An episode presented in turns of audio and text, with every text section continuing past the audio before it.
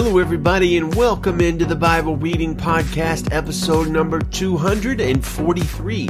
Today's big Bible question How can we praise God in the midst of extreme trouble and heartbreak? So, hello, friends. Happy Wednesday to you guys. Now, if you're wrestling with anxiety this year and I'll just be honest with you, admit that I have wrestled quite a bit this year above most other years with various forms of anxiety. Then I want to invite you to join us for a live stream tonight on Facebook at 7 p.m. Pacific time at VBC Salinas. You can just go up and look that up. That's the church I pastor in Salinas, California. VBC stands for Valley Baptist Church Salinas. And you can join us on the live stream at 7 p.m where we're going to talk about how the Bible equips us and the Holy Spirit enables us to overcome anxiety. So our readings today range from 1 Samuel chapter 18 to Lamentations chapter 3, Psalm 34, and end with Romans 16. And we're going to focus on Lamentations today, but don't get too depressed because in the midst of this deeply mournful book of the Bible, we're going to find an incredible treasure one of the most encouraging and joyful verses, honestly, in the entire Bible. Now, that said, if we only focus today on that one nugget of joy and hope, we would miss the bulk of Lamentations, which is all about, well, you guessed it, lamenting.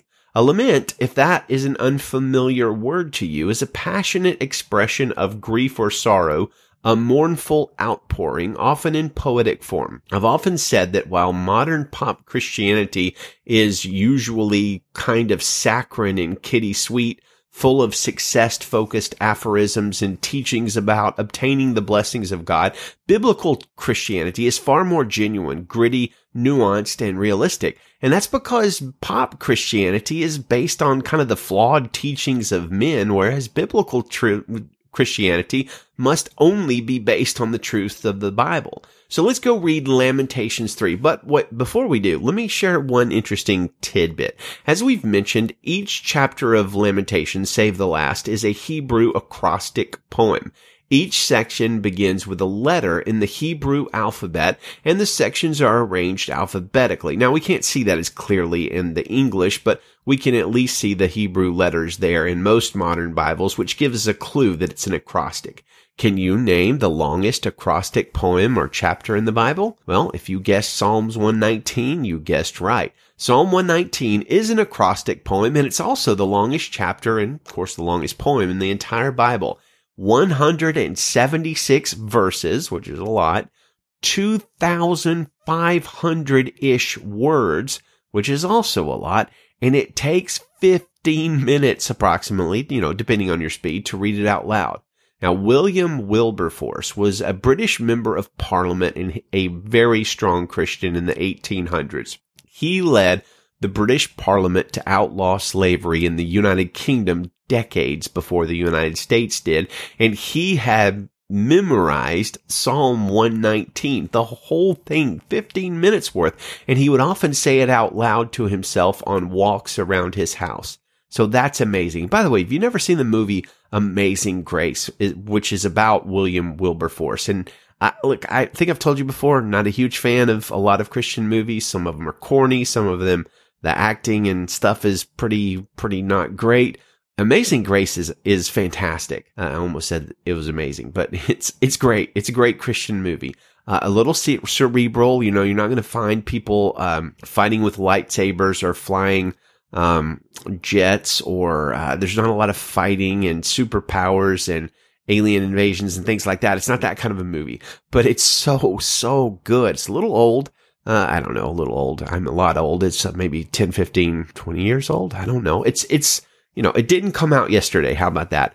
But very much worth seeing the story of how William Wilberforce was used by God to overturn slavery in the United Kingdom. And there's a guy that memorized Psalm 119, which is mind blowing. Well, let's go read Jeremiah's lament and acrostic in Lamentations 3. And don't worry, it takes a lot less than 15 minutes to read through. Lamentations chapter 3 verse 1, Aleph. I am the man who has seen affliction under the rod of God's wrath. He has driven me away and forced me to walk in darkness instead of light. Yes, he repeatedly turns his hand against me all day long. Beth. He has worn away my flesh and skin. He's broken my bones. He has laid siege against me, encircling me with bitterness and hardship. He's made me dwell in darkness like those who have been dead for ages. Gimel. He has walled me in so I cannot get out. He has weighed me down with chains. Even when I cry out and plead for help, he blocks out my prayer. He has walled in my ways with blocks of stone. He has made my paths crooked. Daleth. He is a bear hiding, waiting in ambush, a lion in hiding. He forced me off my way and tore me to pieces. He left me desolate. He strung his bow and set me as the target for his arrow. Hey, he pierced my kidneys with shafts from his quiver. I am a laughing stock to all my people, mocked by their songs all day long. He filled me with bitterness and satiated me with wormwood. Vav. He ground my teeth with gravel and made me cower in the dust. I have been deprived of peace. I have forgotten what prosperity is. Then I thought, my future is lost as well as my hope from the Lord. Zayin. Remember my affliction and my homelessness, the wormwood and the poison. I continually remember them and have become depressed. Yet I call this to mind, and therefore I have hope. Chaith. Because of the Lord's faithful love, we do not perish, for his mercies never end. They are new every morning. Great is your faithfulness.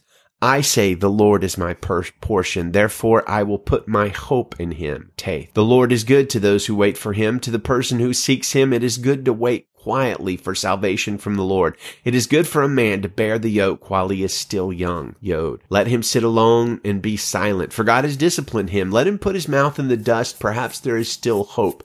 Let him offer his cheek to the one who would strike him. Let him be filled with disgrace. Kaf. For the Lord will not reject us forever. Even if he causes suffering, he will show compassion according to the abundance of his faithful love, for he does not enjoy bringing affliction or suffering on mankind.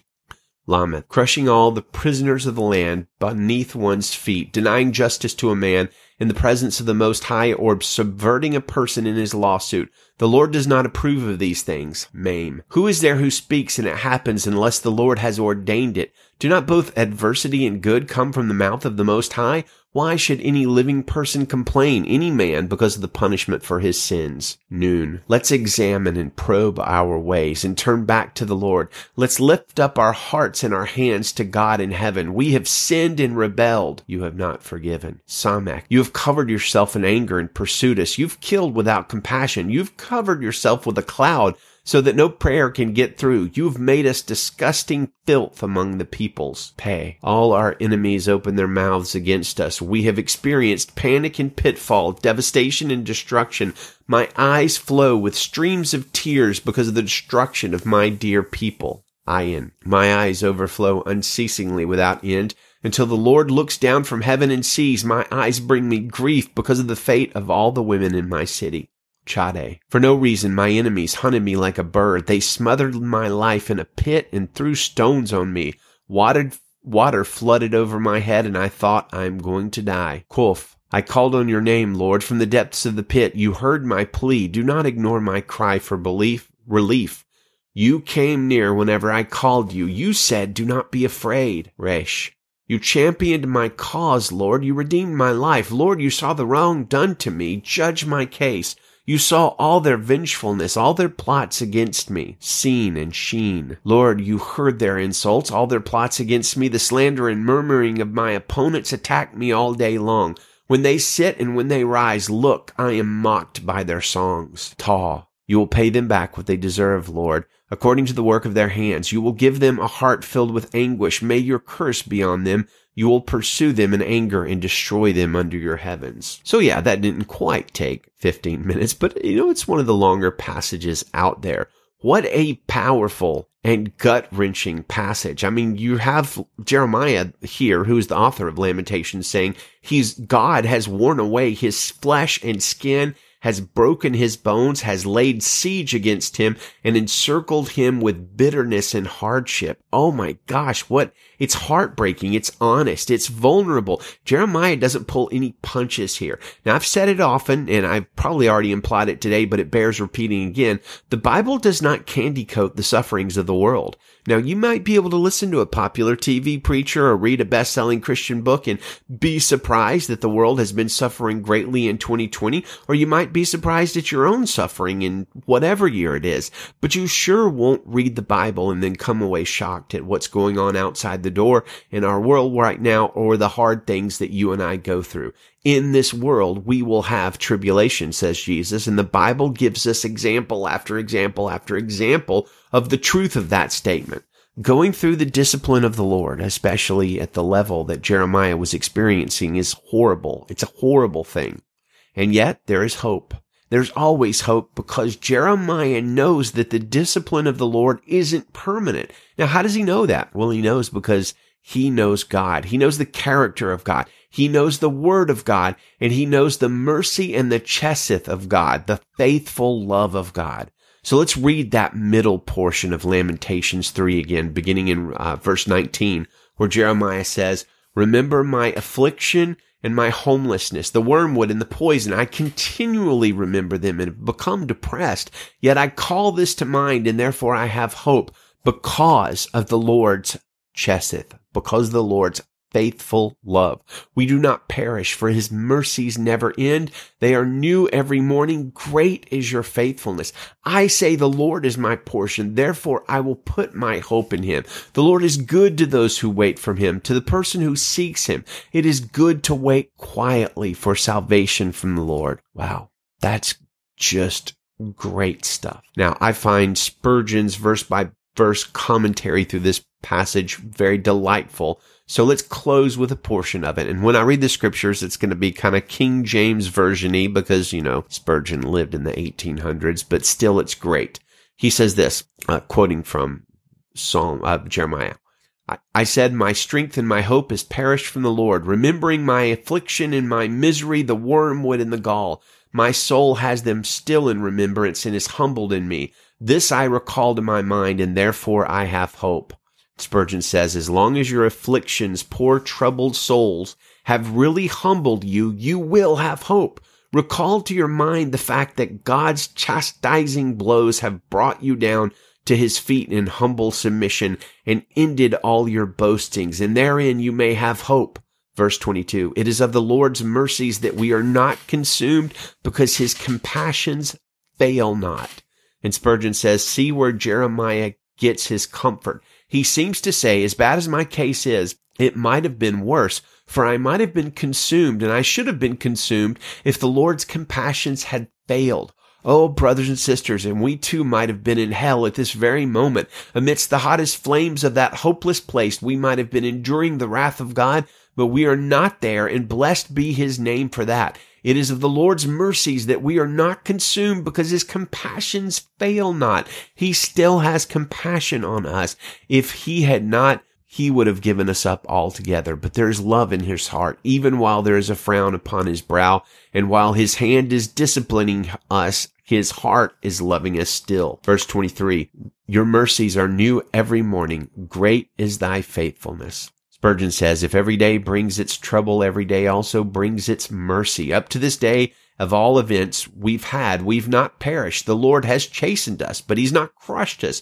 We've been cast down, but we've not been destroyed. Great is thy faithfulness. No man can say that so truly as the one who has known what it is to prove that great faithfulness in great affliction. But when there has been a great trial, the believing soul has cast itself upon the ever faithful God, and so has been able to set its seal to this truth. Great is thy faithfulness.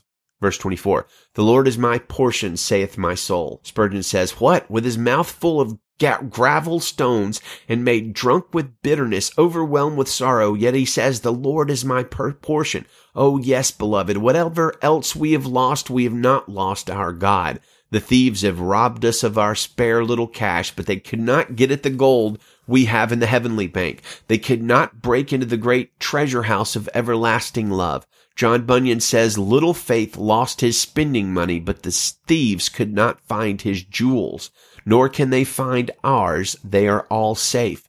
The Lord is my portion, says my soul. Verse 24, therefore I will hope in him. Spurgeon says, if I cannot cast the anchor of hope anywhere else, I may hope in him. And what better hope do I want than that? Verse 25, the Lord is good unto them that wait for him, to the soul that seeks him. Spurgeon says, Do not be in a hurry. Do not expect to be delivered out of your trouble the first time you begin to cry unto God. Oh no, the Lord is good unto them that wait for him, to the soul that seeks him. Verse 26. It is good that a man should both hope and quietly wait for the salvation of the Lord. And Spurgeon says, God's time is always the best time. To deliver you just now might be to deprive you of the benefit of the trouble. I'm going to read that again. For those of you that have been asking for God's deliverance and wondering why he's waiting, Spurgeon is giving you and us some wonderful wisdom here. God's time is always the best time to deliver you just now might be to deprive you of the benefit of the trouble. That doesn't mean stop asking, keep asking, but understand that the timing of the Lord for his deliverance is best. Spurgeon continues, you must bear it till it produces the peaceable fruit of righteousness. When the doctor puts on a blister to us, we are not to take it off the next minute.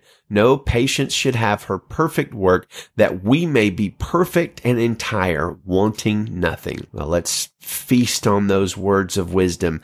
They may not be exactly what we want to hear, but brothers and sisters, they are true and accurate and good for our soul. Blessed be the name of the Lord. We continue with 1 Samuel chapter 18 verse 1. When David had finished speaking with Saul, Jonathan was bound to David in close friendship and loved him as much as he loved himself. Saul kept David with him from that day on and did not let him return to his father's house. Jonathan made a covenant with David because he loved him as much as himself. Then Jonathan removed the robe he was wearing and gave it to David, along with his military tunic, his sword, his bow, and his belt. David marched out with the army and was successful in everything Saul sent him to do. Saul put him in command of the fighting men, which pleased all the people and Saul's servants as well. As the troops were coming back when David was returning from killing the Philistine, the women came out from all the cities of Israel to meet King Saul, singing and dancing with tambourines and with shouts of joy and with three stringed instruments. And as they danced, the women sang, Saul has killed his thousands, but David has killed his tens of thousands. And Saul was furious and resented this song. They credited tens of thousands to David, he complained, but they only credited me with thousands. What more can he have but the kingdom? So Saul watched David jealously from that day forward. The next day, an evil spirit from God came powerfully on Saul and he began to rave inside the palace. David was playing the lyre as usual, but Saul was holding a spear and he threw it, thinking I'll pin David to the wall. But David got away from him twice. Saul was afraid of David because the Lord was with David, but had left Saul. Therefore Saul sent David away from him and made him commander over a thousand men. David led the troops and continued to be successful in all his activities because the Lord was with him. When Saul observed that David was very successful, he dreaded him, but all of Israel and Judah loved David because he was leading their troops. Saul told David, Here is my oldest daughter, Merab. I'll give her to you as a wife if you will be a warrior for me and fight the Lord's battles. But Saul was thinking, I don't need to raise a hand against him. Let the hand of the Philistines be against him. Then David responded, Who am I and what is my family or my father's clan in Israel that I should become the king's son-in-law? When it was time to give Saul's daughter Merab to David, she was given to Adriel the Meholathite as a wife. Now Saul's daughter Michal loved David, and when it was reported to Saul, it pleased him. I'll give her to him, Saul thought. She'll be a trap for him, and the hand of the Philistines will be against him. So Saul said to David a second time, You can now be my son-in-law. Saul then ordered his servant, Speak to David in private and tell him, Look, the king is pleased with you, and all his servants love you. Therefore you should become the king's son-in-law. Saul's servants reported these words directly to David, but he replied, is it trivial in your sight to become the king's son-in-law? I am a poor commoner. The servants reported back to Saul, These are the words David spoke. Then Saul replied, Say this to David, the king desires no other bride price except a hundred Philistine foreskins to take revenge on his enemies. Actually, Saul intended to cause David's death at the hands of the Philistines. When the servants reported these terms to David, he was pleased to become the king's son-in-law. Before the wedding day arrived, David and his men went out and killed 200 Philistines. He brought their foreskins and presented them as full payment to the king to become his son-in-law.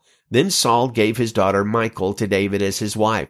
Saul realized that the Lord was with David and that his daughter Michal loved him, and he became even more afraid of David. As a result, Saul was David's enemy from that time on. Every time the Philistine commanders came out to fight, David was more successful than all of Saul's officers, so his name became well known. Well, there's some certainly interesting things in that passage, isn't there? Psalm chapter 34 verse 1.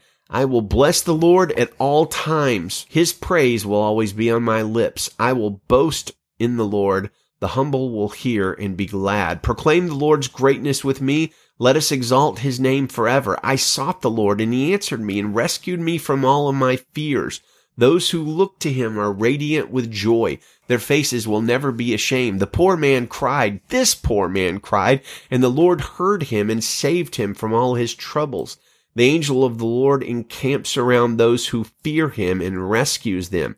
Taste and see that the Lord is good. How happy is the person who takes refuge in him. You who are his holy ones, fear the Lord. For those who fear him lack nothing. Young lions lack food and go hungry, but those who seek the Lord will not lack any good thing. Come, children, listen to me. I will teach you the fear of the Lord. Who is someone who desires life, loving a long life to enjoy what is good? Keep your tongue from evil and your lips from deceitful speech. Turn away from evil and do what is good. Seek peace and pursue it. The eyes of the Lord are on the righteous and his ears are open to their cry for help. The face of the Lord is set against those who do what is evil, to remove all memory of them from the earth. The righteous cry out, and the Lord hears and rescues them from all their troubles. The Lord is near the brokenhearted. He saves those crushed in spirit. One who is righteous has many adverse, adversities, but the Lord rescues him from them all. He protects all his bones, not one of them is broken. Evil brings death to the wicked, and those who hate the righteous will be punished. The Lord redeems the life of his servants, and all who take refuge in him will not be punished. Finally, Romans chapter 16, verse 1. I commend to you our sister Phoebe, who is a servant of the church in Cenchreae. So you should welcome her in the Lord in a manner worthy of the saints and assist her in whatever matter she may require your help. For indeed she has been a benefactor of many and of me also. Give my greetings to Prisca and Aquila, my co-workers in Christ Jesus, who risked their own necks for my life. Not only do I thank them, but so do all the Gentile churches. Greet also the church that meets in their home. Greet my dear friend Epaenetus, who was the first convert to Christ from Asia. Greet Mary, who has worked very hard for you. Greet Andronicus and Junia, my fellow Jews and fellow prisoners. They are noteworthy in the eyes of the apostles, and they were also in Christ before me. Greet Ampliatus, my dear friend in the Lord. Greet Urbanus, our co-worker in Christ, and my dear friend Stachys. Greet Apelles, who is approved in Christ. Greet those who belong to the household of Aristobulus. Greet Herodion, my fellow Jew. Greet those who belong in the household of Narcissus, who are in the Lord. Greet Tryphena and Tryphosa, who have worked hard in the Lord. Greet my dear friend Persis, who has worked very hard in the Lord. Greet Rufus, chosen in the Lord also his mother and mine. Greet Asyncritus, Phlegon, Hermes, Patrobas, Hermas, and the brothers and sisters who are with them. Greet Philologus and Julia Nereus and his sister in Olympas, and all the saints who are with them. Greet one another with a holy kiss. All the churches of Christ send you greetings. Now I urge you, brothers and sisters, to watch out for those who create divisions and obstacles contrary to the teaching that you learned. Avoid them because such people do not serve our Lord Christ, but their own appetites. They deceive the hearts of the unsuspecting with smooth talk and flattering words. Now the report of your obedience has reached everyone. Therefore I rejoice over you, but I want you to be wise about what is good and yet innocent about what is evil. The God of peace will soon crush Satan under your feet. The grace of our Lord Jesus be with you. Timothy, my co-worker, and Lucius, Jason, and Sosipater, my fellow countrymen, greet you. I, Tertius, who wrote this letter, greet you in the Lord. Gaius, who is host to me and the whole church, greets you. Erastus, the city treasurer, and our brother Quartus greet you. Now to him who is able to strengthen you according to my gospel and the proclamation about Jesus Christ, according to the revelation of the mystery kept silent for long ages, but now made revealed and made known through the prophetic scriptures, according to the command of the eternal God, to advance the obedience of faith among all of the Gentiles, to the only wise God through Jesus Christ, to him be the glory forever. Amen. What a wonderful place to end. To the only wise God through Jesus Christ, to him be the glory forever. Amen and amen. Thanks for listening, dear friends. Please share this with a friend. Good day to you and Godspeed.